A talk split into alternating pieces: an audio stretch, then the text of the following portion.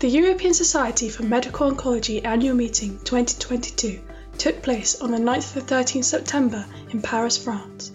We had loads of great updates and discussion during the meeting and spoke to some of the presenters on the biggest trials. In this podcast, we're going through some of the highlights from our interviews with leading experts in colorectal cancer. First, we hear from Dr. Tori Bianchi from ASST Great Niguarda Metropolitan Hospital on overcoming acquired resistance to targeted therapy in colorectal cancer. We had a um, very interesting symposium today at ESMO. Um, I presented data about targeting the uncommon alterations, and uh, I, here we are referring to those alterations that have a prevalence that below 3%. So in this range, there, is, uh, there are emerging targets. Uh, certainly, HER2 amplification is an important target in colorectal cancer. We have many therapeutics uh, now uh, evolving in this area, and also uh, KRAS G12C mutations. Now we have a combinatorial targeting that is proven to be effective, and uh, also we have more uncommon alterations such as um, uh, NTRK, ALK, or RET gene fusions that are prevalent in the range of 0.3, 1%, and for this patient we need correct diagnosis in order to detect mutation, detect uh, fusions, and uh, give, give treatment to these patients. Next up, we hear from Dr. Cremolini from the University of Pisa on the influence of sidedness on prognosis and treatment of metastatic colorectal cancer.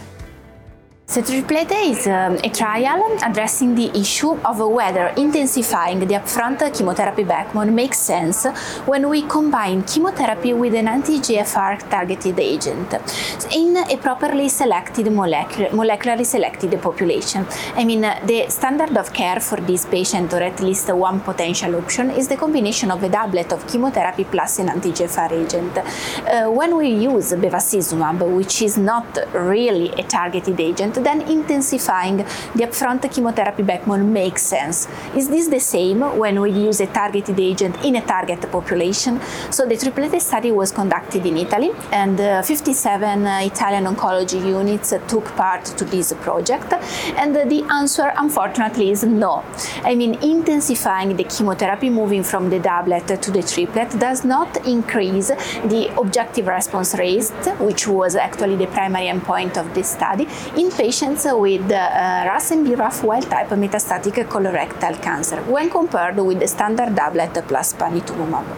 Overall, I think that the um, take-home message from this trial is that when we use a properly targeted agent in a population that is molecularly selected and also clinically selected because the 88% of these patients had a left-sided primary tumor, then there is no need to push towards a more aggressive and more intensified upfront chemotherapy backbone. We also hear from Dr. Fang from Zhejiang University discussing EpCAM targeted CAR T cell therapy for advanced colorectal cancer.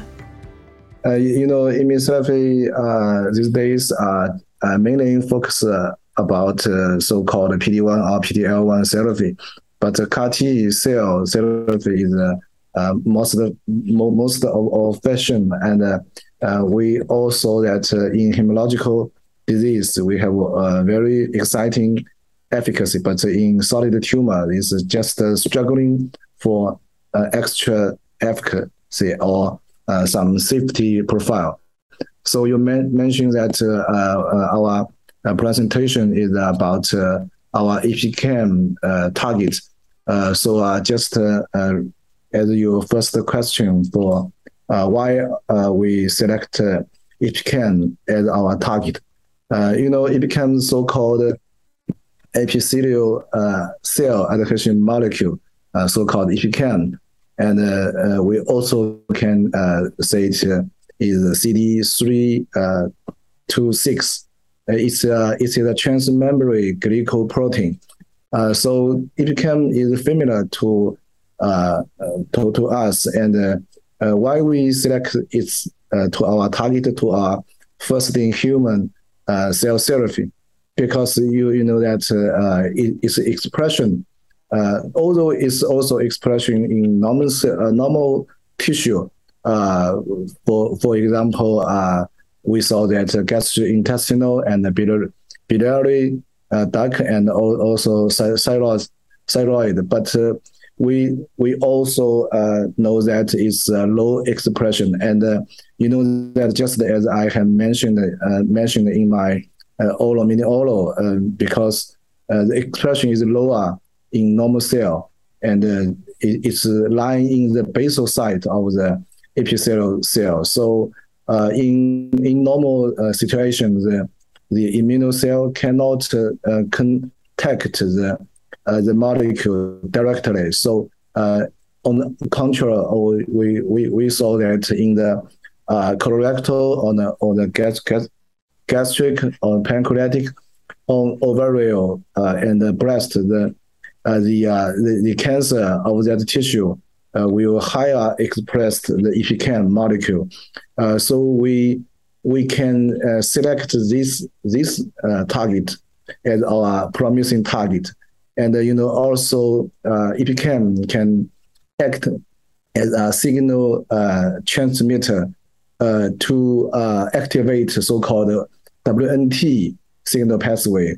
We all know that the WNT pathway is tightly related to the uh, tumor tumorosis and the, the progression of the tumor.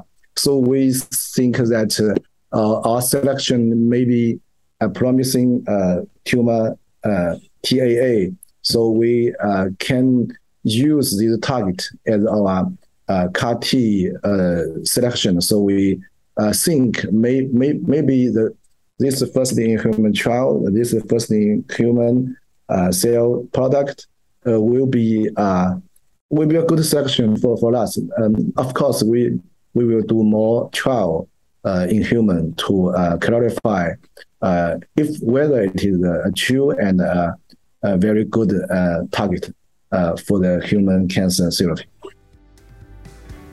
And now we have Dr. Cohen from the University of Washington talking on the real world monitoring of ctDNA in patients with resected stage 1 to 3 colorectal cancer, which reliably predicted cancer reoccurrence. HER2 amplification overexpression is seen in approximately 3% of patients with uh, metastatic colorectal cancer and up to 10% of patients with RAS and BRAF wild type metastatic colorectal cancer. And then we know after progression on uh, two lines of therapy that the clinical benefit from the current standard of care is modest.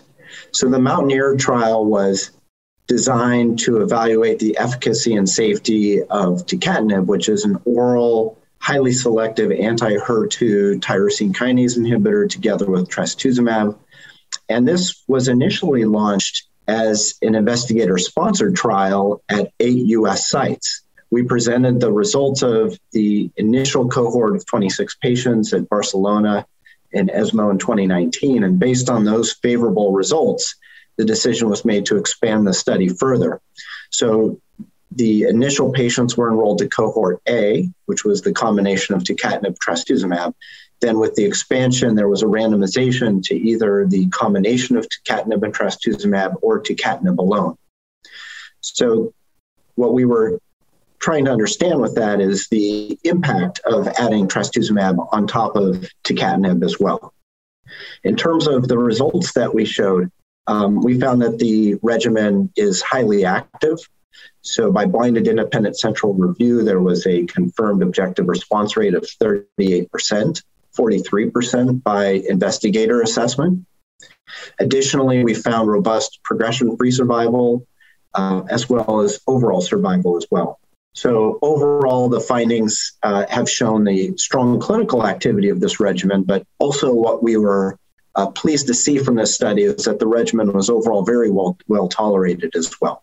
There were very few grade three or greater adverse events, and most of the adverse events were manageable, either with uh, treat, treatment uh, dose modification or um, or dose holds. And there were no treatment-related deaths. So overall, a very well tolerated regimen, and something that could eventually be a, a new standard of care for patients with HER2 positive metastatic colorectal cancer.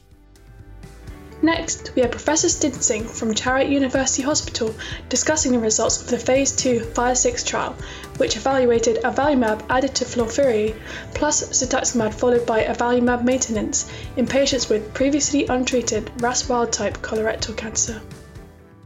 The Fire 6 trial basically was a uh, single arm phase 2 trial investigating FOLFIRI plus cetuximab, uh, followed by FOLFIRI plus cetuximab in combination with avelumab, a PD-L1 inhibitor, and then after another four cycles, this was switched to a avelumab PD-L1 inhibitor maintenance treatment. And the rationale was basically as cetuximab being an IgG1 antibody is um, is doing some ADCC, so antibody-derived cytotoxicity. Is it possible to actually boost this antibody-derived cytotoxicity by adding a PD-L1 inhibitor? So uh, a total of 60 patients were treated within this trial, and the ATP population, the according to protocol population, consisted of 53 patients. So after an induction treatment of four cycles or two months of FOLFIRI cetuximab in RAS wild-type uh, patients, avelumab was added for another four cycles, and then the maintenance was measured. And with a PFS of just six months, it became clear that the maintenance with avelumab is not successful in this setting. So basically, it's a negative trial. We were aiming uh, towards a PFS of 8 to 13, almost 13 months. We got a PFS of just six months, um, so that's not the way we should go. The overall survival with a follow-up time of 12.7 months is still too short to really make any kind of conclusions out of it. And finally, we have Dr. Orlandi from Agostino Gemelli University Polyclinic, providing an overview of the Phase 3 ERMES study which assess first-line FOLFIRI and cetuximab with or without additional cetuximab in patients with RAS and BRAF wild-type metastatic colorectal cancer.